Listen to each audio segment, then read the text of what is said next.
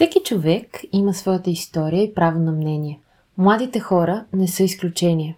Аз съм Елвира и в рубриката Младежите говорят ще дам думата именно на вас, за да ви предоставя възможността да споделите повече за себе си, ценностите, целите и мисията си.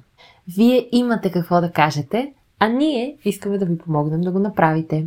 Заслужавате да бъдете чути. Ние всички вярваме във вас и това, на което сте способни. Вие сте важни. Повярвайте и вижте как животът ви ще се промени.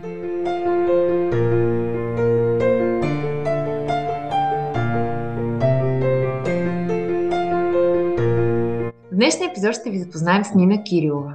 Тя се е занимавала с театрално изкуство, обича да пише, част от метър от вече около година, а съвсем наскоро започна и нов етап от живота си. Премина от ученичка към студентка. В момента Нина изучава връзки с обществеността и в това интервю споделя с вас какви са впечатленията й, как е направила избора си и как се е справила с страха от това да сбърка. В този епизод тя се обръща директно към вас, младежите, и споделя своите съвети, за да ви помогне да останете верни на себе си и да изберете да учите това, което наистина искате. Защото и Нина вярва във вас и всичко, на което сте способни. Останете с нас разширете кръгозора си и повярвайте, че можете. Приятно слушане! Как би се представила на нашите слушатели? Какво е важно да знаят за теб? Здравейте, мили хора! Аз съм Нина Кирилова. Част съм от Миметър от горе-долу година, може би. Като целта основно в началото ми беше да бъда по-скоро автор, но така се случиха нещата, че съм по-скоро редактор. Въпреки, че в момента съм в лек застой, защото започна една така нова част от моя живот, а именно започването на университет, местенето в нов град, което си е трудност, това да се оправяш сам без мама и тати да са около теб или да създадеш нова среда също е много трудно и а, за момента съм така в лек застой от към работата в разписанието, но винаги съм на среща да бъда полезна с каквото мога. Имам много интереси, разбира се, причината да съм част от метър, основополагащата причина е, че обичам да пиша. Като в момента съм малко повече на вълна стихотворения, отколкото на нещо друго. Някакси по този начин а, генерирам всички мои емоции, които бушуват, особено в момента, предвид ситуацията, в която се намирам. Специалността, с която съм в момента е връзки с обществеността като целта ми е да организирам събития един ден. Искам да се занимавам с организация на специални събития или да изграждам публичния имидж на някоя неправителствена организация, но не бих се занимавала с политически пиар, нещо, което в момента е популярно в България, защото не съм срещнала партия, на която да симпатизирам и която да ми харесва, за да подкрепя нейните действия и толкова да ми е важно, за да мога да помогна. Но да, занимавам се общо взето с изкуства, обичам да ходя на театър, обичам да ходя на кино, обичам да чета, когато имам време, обичам да говоря, очевидно. Сега в момента повечето ми мечти, ако трябва да бъда честна, са свързани с организиране събития. Много искам да бъда част от TEDx NBLU, понеже уча в нов български университет, това не ви го казах. Та, да, и от това искам да бъда част, защото е много яко който не знае за TEDx, малко така реклама ще направя, но наистина си заслужава да чуете и да видите нещата за TEDx. Дали ще е TEDx София, дали ще е TEDx Невело, намерете в YouTube и гледайте, защото е много яко. Успели хора да ви казват как са успели, дават формула.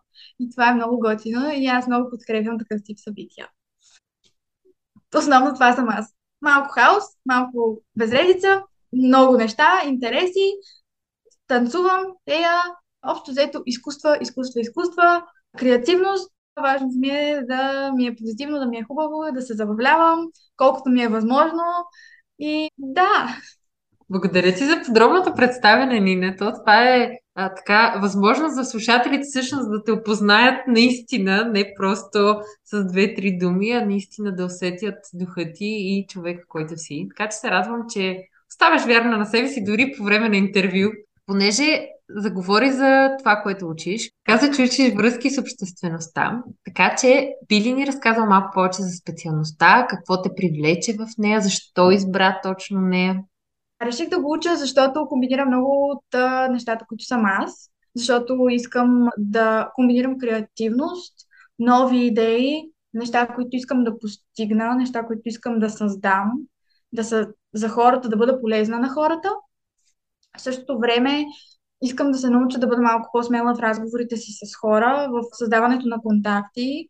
Другото, което искам да постигна чрез това, което уча, е да започна малко повече да се организирам, защото, пак казвам, аз съм хаос в много от ситуациите. Това е добре, защото все пак хората на изкуството сме така, но и в някои ситуации е зле, защото, например, както сега съм в университет, на ново място с нови хора, просто няма как да се случи аз да не се организирам и да не си създам някакъв график, който да следвам. А това ми е страшно трудно. И смятам, че това също е една от причините да уча пиар. Пък сега впечатления, това, което уча, ми харесва си ми сега моите нещо. Ще разберем за напред. Но в момента много ми харесва, забавно ми е. За тези, които искат да научат малко повече какво е пиар, защото не смятам, че аз съм адекватна. Първи курс, буквално един месец ми е минал, няма как да застане и да обяснявам хората какво е пиар. Но който не е чувал за името Едуард Бърнайс, можете да го чекнете. Ние гледахме първи епизод от Векът на Аза. Има го в YouTube, можете да си го пуснете, ако се интересувате от основоположника от бащата на пиара и да разберете малко повече точно какво аджба е пиар. Защото много малко хора, всъщност България, са наясно с това какво наистина е пиар. Това ми е направило доста голямо впечатление. Като цяло аз го избрах точно за това, за да разбера какво е. В същото време да мога да бъда себе си, защото наистина виждам себе си в това. Много интересно и също ми е интересно дали имаше други специалности, които отговаряха на твоя характер, така както пиара и дали се колебаеше между тях. О, със сигурност тук е нещо много важно, което трябва да кажа, реклама ще направя стабилна, но факт е, в Метър ние сме така едно доста голямо семейство. Всеки помага на всеки, което е супер яко, защото е имало страшно много моменти, в които съм се чувствала много зле, много сама. Но тук хората са супер подкрепещи и винаги е имало някой, на който дори да му кажа, ей хора, нещо не съм добре, не мога да редактирам този текст. Винаги някой скача и казва, аз ще го редактирам, няма проблем, нали, почивай си, правим си срещи с Елви, виждаме се, говорим си някакви неща, много ни помага, не само тя. Няма човек, който от метър да съм помолила за помощ и да не ми е помогнал в каквато и ситуация да се намерям, дори да е житейска, нали, не за списание. Та, просто смятам, че хората трябва да го знаят, защото ние не сме само това, което вие виждате, а вътре в екипа също е много важно какво се случва и то си личи вече в списанието, като видите крайния резултат. Но просто е важно да се каже, че наистина сме едно семейство и много се подкрепяме. И това е нещо, което така мен ме зарежда много пъти, когато не съм окей. Okay. Понеже вие не може да ме видите, аз ще кажа, че Нина почти ме разплака и така се опитвам да се сдържа, защото за мен е значи толкова много да чуя тези думи, да знам, че се чувстваш по този начин. И ти благодаря от сърце, че го казваш. И то даже го казваш така по време на записа, не само на мен, а и на толкова много слушатели. Тъй, че благодаря ти, Нине. Много, много го оценявам. Да. Да се върнем на въпроса сега, преди да съм се разплакала. Ами, колебаех се основно между журналистиката и пиара, като на моменти кино и телевизия също играеше някаква роля в цялата система реално това, което кандидатствах, мен ме приеха и по трите ми желания, защото в нов български университет малко системата е по-различна. И не е според желанията, както си ги наредиш, а е както те приемат в департаментите, както се класираш. Мен ме класираха и в трите департамента, които бяха моят департамент медии масови комуникации, департамент по българистика, нова българистика, защото аз кандидатствах първо желание връзки с обществеността, второ българистика и трето желание начална педагогика и чужд език и реално ме класираха и на трите. Но аз избрах първото ми желание, връзки с обществеността, защото аз бях неясно, че искам това. Мили хора, не си мислете, че е много лесно да си изберете специалност, наистина, особено ако сте като мен с много различни интереси. Елви знае, че просто една година аз се мъчих да реша. Точно за това казах и тези неща преди това. За това, че много се подкрепяме, защото през цялата тази една година в 12 клас, когато бях, ми беше много трудно да реша. Това са неща, за които много малко хора говорят, затова реших да повдигна темата. Много е трудно за кариерното ни ориентиране в училище, защото просто никой не ни помага. Няма предмет кариерно ориентиране или личностно развитие в училище. Никой не работи с нас за това да разберем какво искаме да правим с животите си. И затова е много голяма част от моите съученици и забелязах, че сами търсят своя път, пробват и не само те, защото просто не са отделили от времето си, не са знаели какво да направят, за да стигнат до кариерно ориентиране и да знаят какво искат да правят. Понеже това е една възраст, 18-19 години, в която ти няма как да си напълно сигурен какво искаш да правиш. Та, много е объркващо, повярвайте ми, тези, които са на това дередже в момента знаят и ще разберат. Ще разберете, те първо ще ви бъде трудно. не ви плаша, но ви казвам истината. Те първо ще дойдат, ще наближат моторите, ще видите за какво става въпрос. А, тези, които слушат и са по-манички, личностно развитие. Хора, личностно развитие. Не дейте да се мъчите, от сега да се чудите какво ще учите, ако сте 10 клас. Не. Почвайте да опитвате. Опитвайте да пишете, опитвайте да свирите на пиано, опитвайте да пеете, опитвайте да танцувате, опитвайте да бъдете част от НПО-то, опитвайте да доброволчествате, опитвайте каквото ви дойде на ума, каквото ви се искало някога ви е било е така да ви прищрака в главата да искате да го направите, искате да започнете примерно да играете видеоигри. Почнете да играете видеоигри може да станете програмисти или може да правите анимационни филми. Имате много голям избор пред себе си. Това е голям проблем. Със сигурност за хора като мен това беше голям проблем. Журналистиката ми даваше възможност и все още ми дава възможност, защото аз не съм се отказала да бъда журналист един ден. Дава ми възможност да, да изразявам по един или друг начин себе си. Не точно, защото за да бъдеш качествен журналист, трябва да бъдеш обективен. А за да бъдеш обективен журналист, трябва да, да имаш много опит пред себе си. Трябва да имаш много ценни хора пред себе си, като моите преподаватели, защото действително, виждайки примери за успели хора, наистина това действа много вдъхновяващо на хора като мен, които искат да променят нещата, защото аз ако се занимавам с журналистика, не бих просто работила като журналист, аз бих работила за промяна, защото според мен четвъртата власт, както наричат журналистите, са нещо много важно и трябва да има развитие, а не спад в българската журналистика. А кино и телевизия, защото просто аз съм един филм сама по себе си. То, целият ми живот, на всеки един човек живота му е филм рано или късно, нали, го осъзнаваме. Но аз самата съм един филм, в смисъл на мен филмите в главата ми са 1500, както и да е. Просто имам много голямо въображение, което понякога е добре, понякога не е добре. Хората на изкуство ще ме разберат. Но, наистина, кино и телевизия, просто защото исках да се занимавам с режисура или с драматургия. С режисура, защото обичам да командвам хората и обичам да им казвам какво да правят. Шегувам се в момента, нали? въпреки че ставам за тази работа, правила съм го. А драматургия, защото просто обичам да пиша и за мен щеше да е едно предизвикателство, но просто реших, че не е, не е моето нещо. Може би като втора специалност би го записала, защото наистина интересно ми е, но не се виждам да го работя, тъй като, пак казвам, опитах и видях, че не е моето нещо.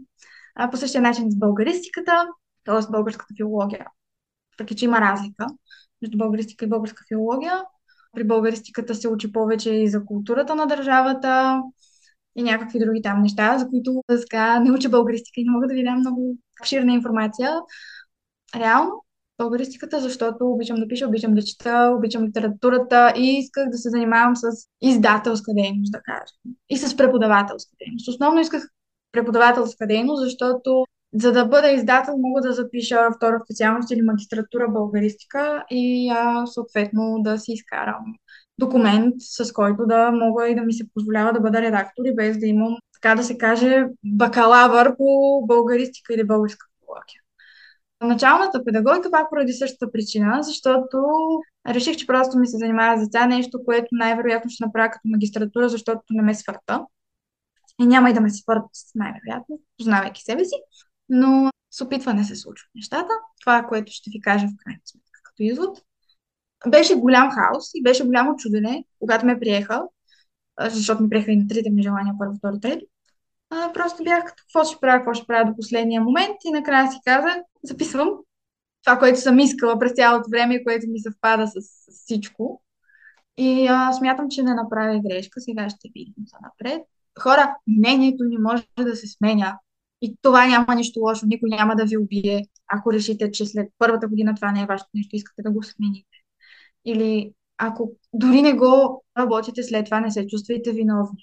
Защото това, което сте записали, ви е дало нещо. В повечето случаи хората сме насочени повече към околните, а не към себе си. Това е проблем и това също помага за кариерното ориентиране, като се обърнем към себе си и си зададем най-вече най-важния въпрос. Какво искам аз? Какво мога да правя? Добре. Какво мисля, че би ме удовлетворявало да правя? И след това вече всичко останало ще се избистря с времето. На мен ми трябваха две години, за да реша, че искам да се занимавам с връзки с обществеността. Първо исках да съм актриса.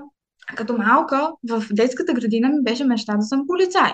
И това беше до към 5-6 клас. После исках да уча психология. Оказа се, че това не е моето нещо. Исках да уча българистика. Оказа се, че не е моето нещо. Исках да се занимавам с театрознание. Оказа се, че това не е моето нещо. Давам ви тези примери, за да осъзнаете, че няма нищо лошо да променяте мнението си, няма нищо лошо да градите и няма нищо лошо да не решите веднага. Даже понякога е препоръчително да вземете gap year. Не е толкова популярна в България, но реално нейната цел не е просто да започнете да работите и през цялото време да си изкарвате сами парите и това да е нещо, което да правите през цялото време. Gap year реално се взима с цел човек да се себе развие личностно през тази една година защото това е нещо, което ще те накара да започне да ти работи, така да се каже, главата и ти да си дадеш сметка точно какво искаш да правиш. Защото все пак, ако имаш цел, трябва да я осъзнаеш, че ти е цел и да си я поставиш, за да можеш да я следваш. Не казваш много важни неща, според мен, и надявам се с слушателите наистина да остава тази информация едното, което наистина се наби в моето съзнание, беше да опитвате.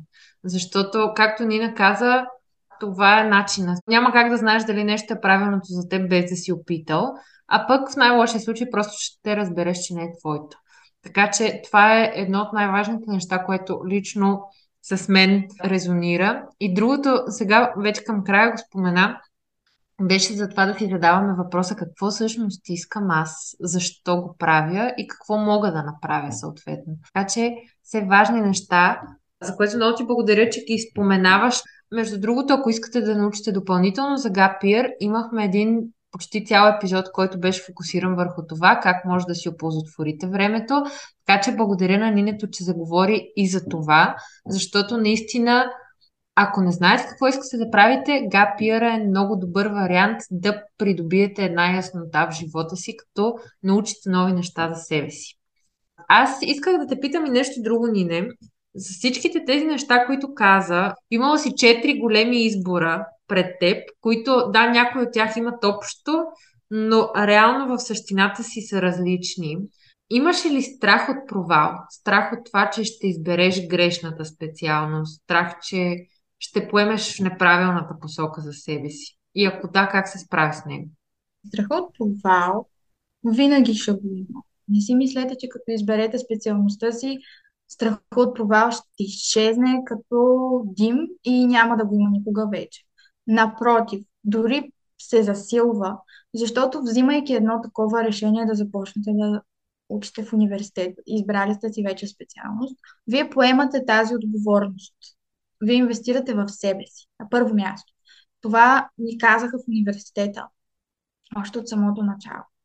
Вие решавате дали да инвестирате в себе си или не. Университета не е нещо задължително. Той е пожелание. Вие сте тук, защото сте решили да сте тук. Ако поемете отговорността да сте тук, ще бъдете тук. Ако не я поемете, вие ще загубите. И това ми се наби в главата доста сериозно. Пак казвам, страхът от провал си го има и сега. И сега не съм сигурна напълно дали това е моето нещо. Това, че говоря позитивно и се опитвам да кажа нещата, не означава, че ми е лесно, не означава, че този страх понякога не достига някакъв превес, в който си мисля, че няма да стане нищо. Знам, че те първа ще достига още по-големи висоти и а, съм подготвена психически, така да се каже, за това, защото просто съм наясно с нещата и знам, че колкото повече напред във времето, толкова по-трудно ще става. Заданията, които ни се дават от университета, ще стават по-сложни, по-трудни, сроковете по-кратки. Съответно, ще трябва още по-добре да може човек да си наглася графика, времето си. Ще трябва да се започват и стажове все някакви такива неща. Та, мили хора, това е най-лесното. Не ви плаша. Просто ви подготвям психически. Това е най-лесното нещо. Да решите какво искате да правите. Дори да си вземете гапиер. Защото след това, пак казвам, поемате една отговорност не пред хората. В никакъв случай не си мислете, че поемате отговорност пред хората. Никой няма да седне на вашето място да учи за изпити. Никой няма да седне на вашето място да си подрежда желания. Не слушайте, съжалявам, че така ще прозвучи. Не ви карам да се карате с родителите, не ви карам да правите бунтове, но моля ви се хора, слушайте себе си. Родителите, ако знаят вашия капацитет, те ще ви подкрепят каквото и да решите, дори да решите да сте балерина. Защото повечето хора, като кажеш, че искаш да се занимаваш с изкуства, са като, ами то няма хляб тази работа, дрън, дрън, дрън, дрън. Еми, борите се, бе хора, борите се. Не е лесно, но имаше един такъв израз, ако е лесно, не е интересно, така че от това, което съм разбрала аз през тези години, по-добре да ми е трудно, обаче после да съм научила едни уроци, които да са ми полезни и да ги прилагам в бъдеще, отколкото да ми е лесно и след това да се чудя какво трябва да направя в някаква по-напечена ситуация. Как да реагирам и съответно това води до трудност за мен самата, а не за някой друг. Така е, абсолютно. И тук от това, което казваш, бих искала да вмъкна, по-скоро да го обобщя отново, че страх винаги ще има. Тя Нина ви го каза и е абсолютно права. Въпросът е, че ако не действаме въпреки страха, няма как да разберем дали нещо е нашето нещо или не е за нас. Единственият начин да сме сигурни е да опитаме, въпреки това, че ни е страх. Поне аз така го виждам. Страхът е нещо нормално, особено когато човек в един такъв етап преходен от живота и му предстои да вземе голямо решение за себе си, за бъдещето си, но пък Нина вече го спомена, че това, че сте избрали една специалност, не означава, че трябва да правите това цял живот, да се занимавате с това за винаги и че това трябва да е вашето призвание. То просто е начало. Може да се окаже вашето, може да не. Тъй, че търсете. Хвърляйте се, защото ако не се хвърлите и ви се наложи един ден да се хвърлите, можете да се ударите. Голяма мъдрост. Много хубаво го каза. Браво. Исках да те питам също, какви очаквания имаше, когато завърши гимназията относно студентския живот и дали бяха оправдани? Аз бях наясно с голяма част от нещата в университетите, които се случват. Не, не съм в никакъв случай нито идеализирала е, до една степен идеализирах нещата, но не съм била като сега ще отида там и всичко ще е прекрасно. Някои очаквания ми се сбъднаха, други очаквания не ми се сбъднаха, като например признавам си с ръка на сърцето, че в момента голяма част от лекциите, които имам, не са ми интересни. Но знам, че трябва да премина през една суха материя и едни неща, които са задължителни, за да стигна до същината, до пълнежа на това, което реално е специалността ми, че няма как от първи семестър, първа година да навляза в материята толкова много, че вече да знам как да работя в сфера. Това ми е напълно ясно и ми беше ясно, когато записах. Другото нещо, което ми идва много сега да ви кажа, позволете си да грешите, защото и това е полезно, не е здравословно. Да грешите понякога няма да ви убие. Повярвайте, няма да ви убие, никой няма да ви съди. Не, може и да ви осъди този онзи, ама в крайна сметка не съдете вие себе си, защото е много важно да грешим. за да можем да се научим. Защото, повярвайте ми, понякога уроците чрез грешки са най-добрите уроци, които живота може да ни даде. Благодаря ти, че го сподели, Нине. Много се радвам да чуя, че разсъждаваш по този начин и че не се страхуваш да грешиш, а го виждаш като възможност да научиш нещо ново.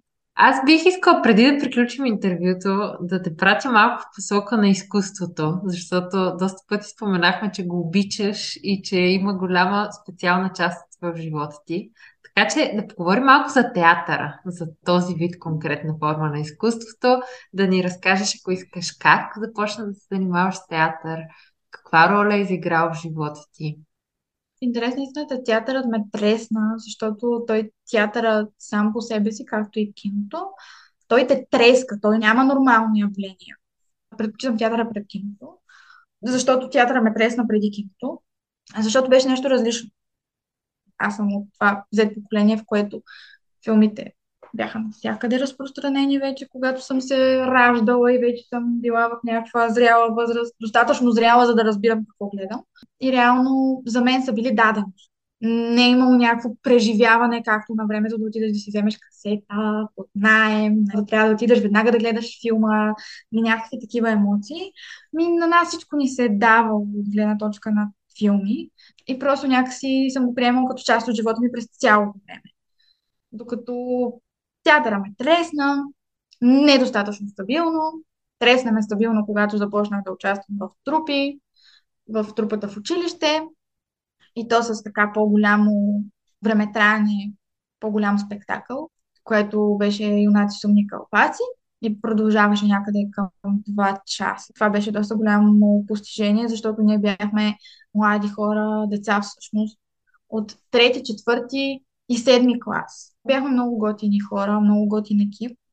Тогава си изградих един идеал за професията на актьора, който, когато започнах да се готвя, защото аз готвех известно време за надпис, когато се готвех, видях, че този идеал е бил неправилен. Всъщност, още в началото, защото аз започнах да се интересувам и да питам хора, които се занимават с това, които учат това. И много бързо идеал ми се поразби. Просто давам пример с това, защо ви казах по-рано да опитвате. Та, така, театъра си е важна част от живота ми от много, много, много малка. Някъде 8 години се занимавах. Не професионално. Една година някъде работих с режисьор, видях, че не е моето нещо, просто защото аз споменах ви, че имам проблем да изразявам емоциите, защото дълго време съм таила някакви неща в себе си. Така ми се случи, че аз не можех да контролирам адекватно емоциите си бях в един период в 11 клас. Тогава трябваше коренно да си променя светогледа за нещата. И а, тогава просто си казах, че не можейки, не познавайки достатъчно добре емоциите си, бидейки актриса, аз трябва да работя на първо място с моите емоции. И като не мога нито да ги контролирам, нито да работя адекватно с тях, няма смисъл да се тормозя на този етап от живота ми, да бъда нещо, което не мога да бъда, а по-скоро да се стремя да стигна до едно ниво, в което да мога да си позволя да направя отново избора дали да бъда или да не бъда. Театъра ми даде много. Театъра ми даде любов към говоренето пред хора. Театъра ми даде любов към изкуствата. Театъра ми даде любов дори към себе си. 8 години са си немалко време и аз всъщност от четвърти клас. От тази първа постановка, в която участвах малко по-сериозно, тогава си казах, аз актриса ще стана, няма да стана друго, аз друго не мога да бъда. Но някак си, с времето, мнението ти се променя. Ти се променяш. Няма как да е. И обстоятелствата са такива, че няма как всичко да ти се случи веднага. Просто аз съм наясно, че рано или късно ще се стигне пак до театъра. Защото просто да живееш това 8 години и да не станеш нещо свързано с това в един момент, няма как да се случи. Аз знам, че ще запиша магистратура театрознание, най-вероятно. И просто, както казва нашите, ще му видим края. Защото тя и майка ми дори е наясно, че аз в крайна сметка рано или късно пак до театъра ще стигна. Но да, просто това пламъче, което се е запалило в мен от четвърти клас, си седи и си гори все още. И ако има някое нещо, което вие запалите или сте запалили в себе си, не дейте да го губите, не дейте да го потушавате и да си казвате аз не мога. Защото много често си казвам аз не мога и това ни спира. Аз можех да избера да уча българистика, нещо, което първо дава по-голяма сигурност, второ дава повече финанси, трето дава повече възможности за развитие, защото бидейки пиар, аз искам да бъда пиар в определени области. А тук в България малко тези възможности, особено когато сме повече пиари излезли от университета, специалисти, не се предоставя точно такава възможност, каквато може би би ни се искало. Докато в а, българистиката имах възможност да имам това спокойствие, да имам тая сигурност, тази сигурна работа и професия, защото учители се търсят, редактори също се търсят, хора, които адекватно могат да си вършат работата.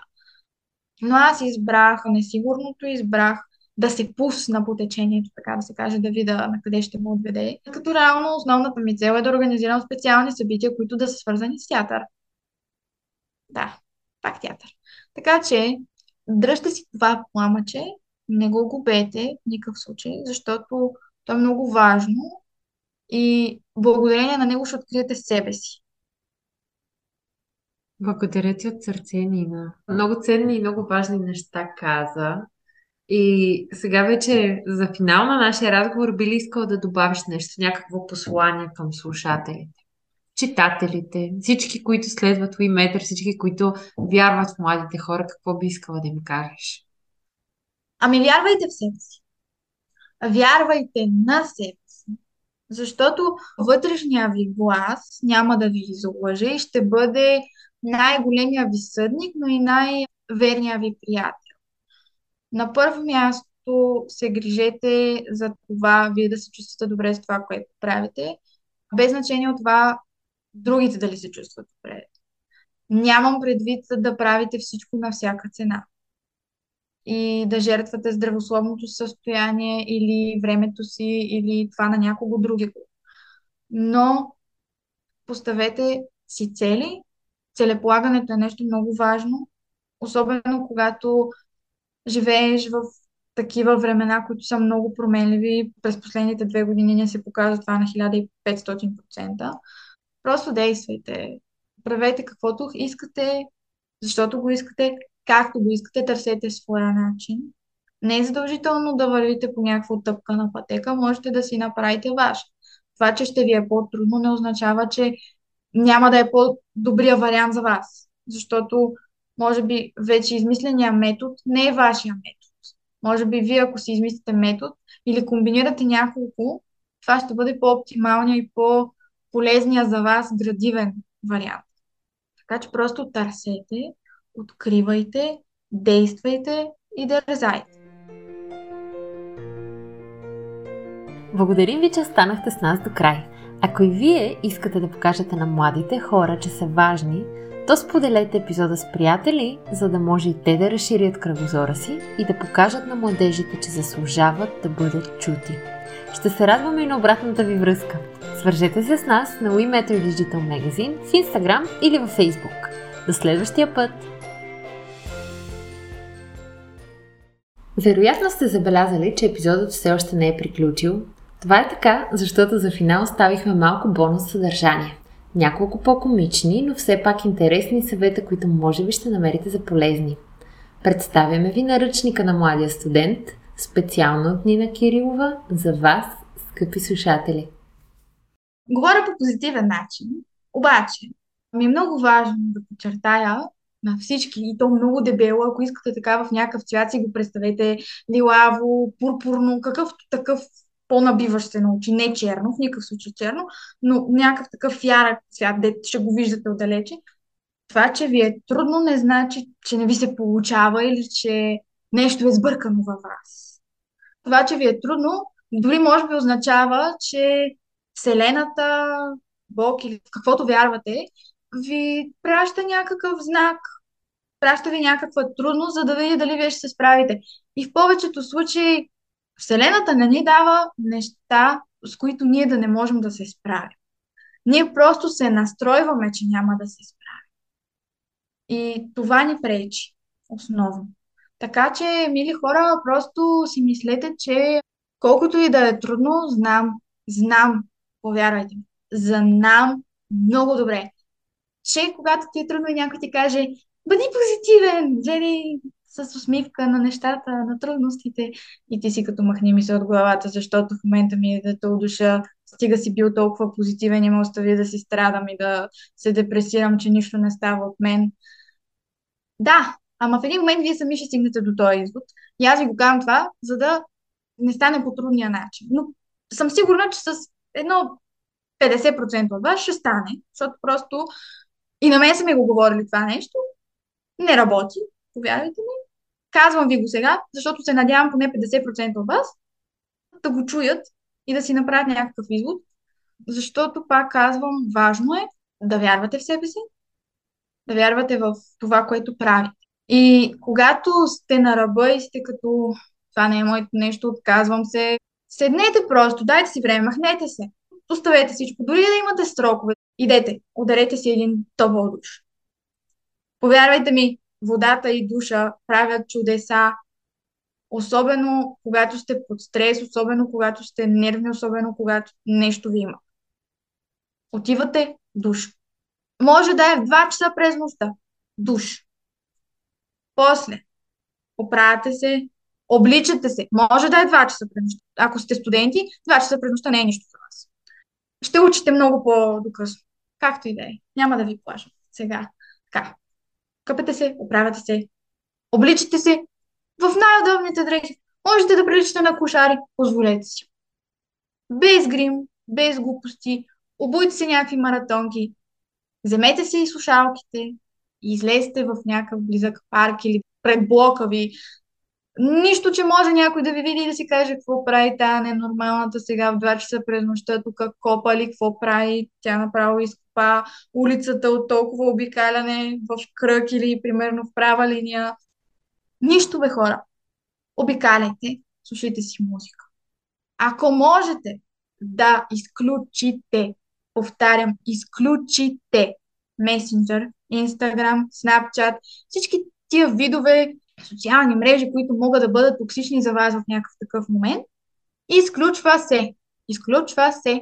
И само музичката, слушалките в ушите и излизате, цепите мрака, разхождате си се. Можете и качулка да си сложите, да се чувствате още по-генгста настроени, да всявате интерес в хората, които ви виждат. Не се страхувайте да изглеждате странно. Ако имате нужда да си потанцувате, да си подскачате, да викате, намерете си някакво място и викайте. Просто викайте. Покрещете, за да не крещите на някой друг. Не да крещите на себе си. Просто някъде в пространството го оставете това. Също така, ако имате нужда да плачете, плачете. Какъв вини, мили хора, по трудният начин разбрам, че когато плачеш, е много по-добре, отколкото когато не плачеш, защото когато плачеш, изразяваш емоция, но когато не плачеш, ти ги заключваш и после не знаеш как да я изразиш.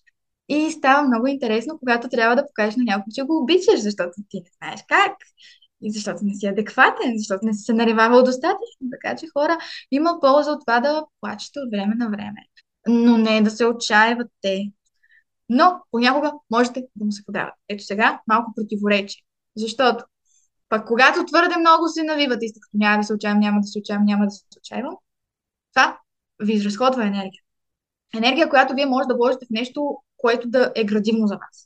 Докато когато си позволите за малко, т.е. до една седмица максимум, прага прекрачите ли го после оттам нататъка, ще дойде и мързел, ще дойде и чудо и после нищо няма да може да ви спаси. Ще трябва да се чудите как да се оправяте или ще трябва някой да дойде да ви набие канчето хубаво, някой приятел или в най-лошия случай майка ви и да ви каже стегни се малко, стига си се, отчаивал, ще си пропилееш всички шансове и живота. Така, отчаянието нощ с две Отчаивайте се, но се отчаивайте с мярка защото не е добре да се учи.